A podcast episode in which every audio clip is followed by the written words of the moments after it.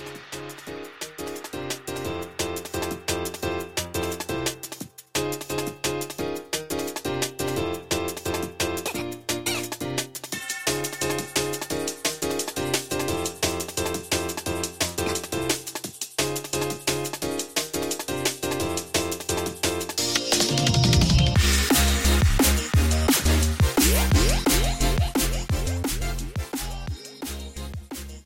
Bienvenidos al Salón de la Nostalgia Retro Game, un podcast donde podemos hablar de videojuegos retro y recordar nuestra infancia.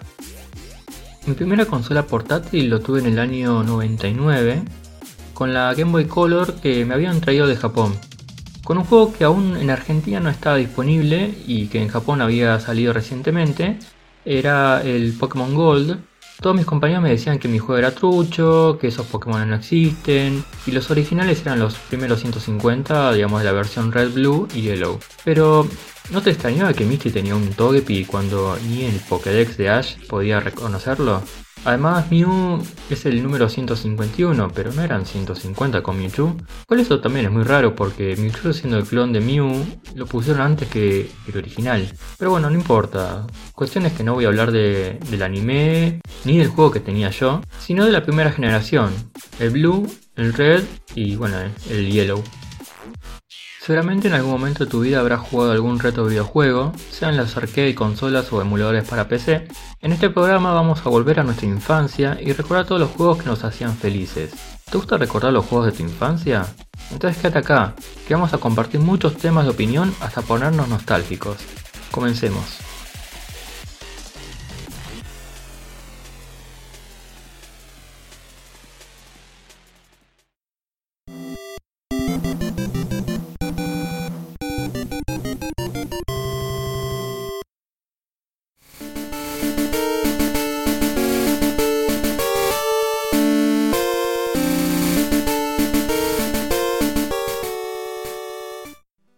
La realidad es que mi primer juego portátil fue el Pokémon Gold. Al principio, ser de familia japonesa tenía una cierta ventaja porque te llegan novedades que en esa época, al no haber internet, no te enterabas. Por ejemplo, que había 251 Pokémon en vez de 151, como todos sabían, digamos, en ese momento. Pero quiero aclarar que mi segundo juego fue el Pokémon Blue. Por lo tanto, hoy vamos a hablar sobre esa primera generación. La versión azul, roja y amarilla fueron desarrolladas por Game Freak y publicados por Nintendo para las consolas portátiles de Game Boy. Son la primera generación de la franquicia Pokémon. En Japón fueron lanzadas en el año 96 y la versión amarilla en el año siguiente. Satoshi Tajiri, quien es el diseñador principal del juego, creó el concepto Pokémon a la raíz del pasatiempo que tenía, que recolectaba insectos. Si bien hay muchos niños japoneses que coleccionaban bichos, y hasta incluso se podían criar, por ejemplo, escarabajos como el Hércules, y los ponían a competir contra otros de su misma clase.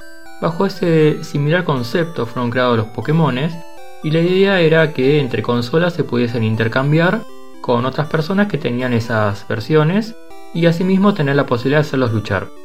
El jugador podía controlar al personaje principal desde una perspectiva aérea y recorrer la región Kanto para ser el maestro Pokémon. Entre ellas, el objetivo principal era derrotar a la Elite Four y ser el campeón de la región, y también completar la Pokédex, que básicamente es una enciclopedia Pokémon.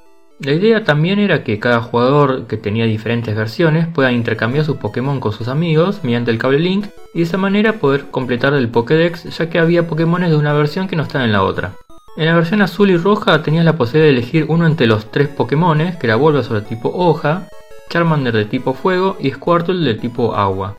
Por supuesto tu rival siempre elegía el Pokémon que tenía ventaja, Mientras que en la versión amarilla te decían que se quedaron sin Pokémon y te ofrecen un Pikachu, que no le gusta estar en la Pokébola y bueno, te sigue al mismo paso en tus aventuras. En esta versión podés conseguir a los starters mencionados anteriormente a lo largo del juego, por lo que era una versión un poco más completa. La idea en sí del juego era entrenar a tus Pokémon subido de nivel, enfrentar a otros entrenadores o Pokémon salvajes, desafiar a los líderes de gimnasio para obtener su medalla y luego ir a la liga. El Pokémon no podía tener más de 4 ataques, por cada batalla ganada conseguías experiencia y hasta incluso a cierto nivel el Pokémon podía evolucionar dependiendo de su especie.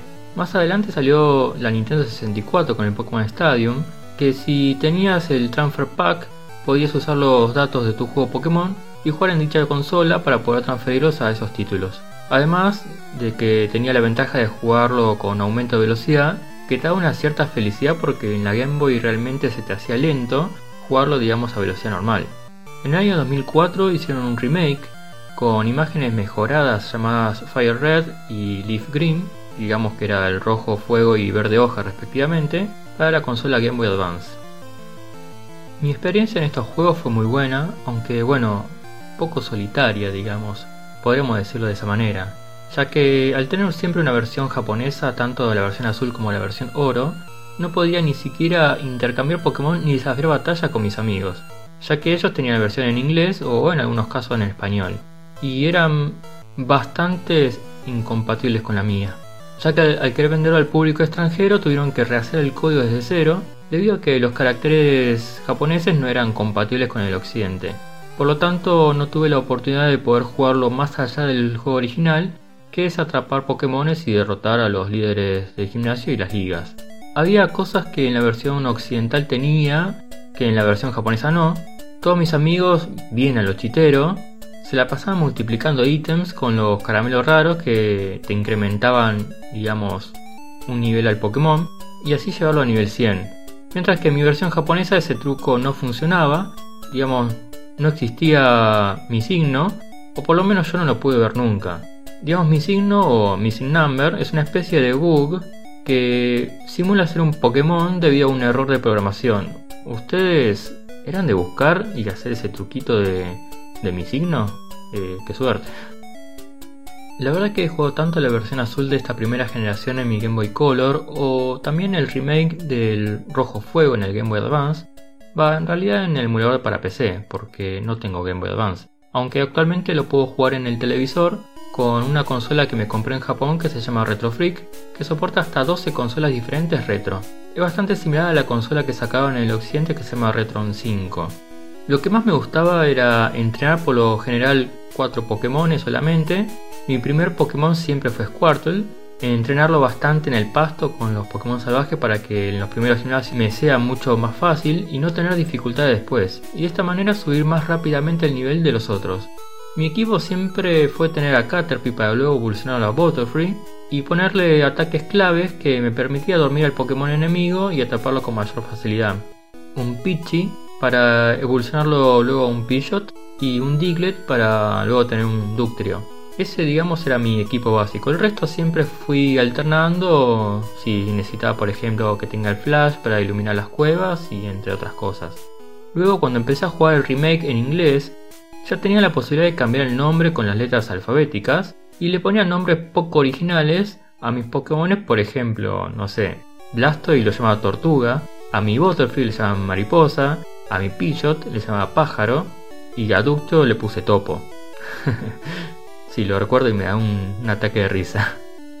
En cuanto a la jugabilidad me pareció un poco lento. Si bien necesitabas paciencia para jugar, era divertido.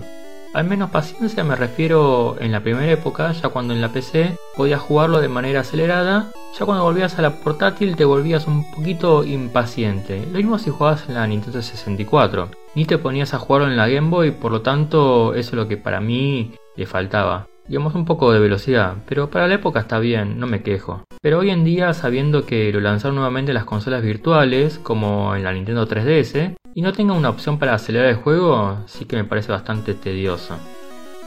Cuando era chico me la pasaba gastando pilas y pilas para seguir jugando. Me daba cuenta que la luz del encendido de mi Game Boy cada vez se iba apagando y era la señal para grabar la partida antes que muera.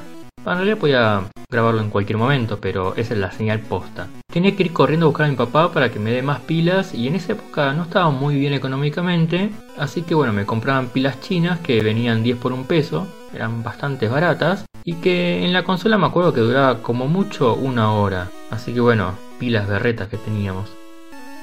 ¿Ustedes qué recuerdos tienen de estas versiones de Pokémon azul, rojo y amarillo de la primera generación? Tenemos tantos juegos para hablar, pero la verdad que yo jugué hasta la tercera generación y después me salté hasta el Sol y Luna para el Nintendo 3DS. Pero más o menos todos los juegos son parecidos en cuanto a la jugabilidad, solo que tienen mejoras gráficas o quizá otra modalidad que los primeros no tenían. ¿Ustedes han llegado a completar la Pokédex? ¿Obtuvieron a Mew en estas versiones? Si bien yo no lo comenté pero lo pude obtener hace poco, gracias a un amigo que me había comentado el truco. Lo tengo digamos en el cartucho físico, si es que no murió la pila interna que guarda la partida. De todas formas, esto está considerado como un glitch, o sea, un fallo del juego. Y me lo quise pasar en, el Pokémon Luna y no estaba permitido, por lo tanto seguía almacenado en la memoria. Me gustaría recibir sus comentarios al respecto con sus experiencias y opiniones. Puedes hacerlo acá o en nuestras redes sociales, así que te invito a seguirnos para enterarte de todas las novedades y también para poder comentar en el post de nuestro capítulo. Nuestro Instagram podrán buscarnos por nostalgia.retrogame. También estamos en Twitter como nretrogame. Y si tenés Telegram, te invito a unirte y formar parte de nuestra comunidad que queremos que cada día siga creciendo y podamos hablar de lo que nos gusta, o sea, los videojuegos. La idea es que sea un grupo amigable y divertirnos. De esta manera podrán buscarlo en Telegram por Nostalgia Retrogame o desde internet tipeando t.me barra Nostalgia Retrogame y aceptar para unirte al grupo. Así que muchísimas gracias por escucharnos y nos vemos en el próximo episodio de El Salón de la Nostalgia Retrogame.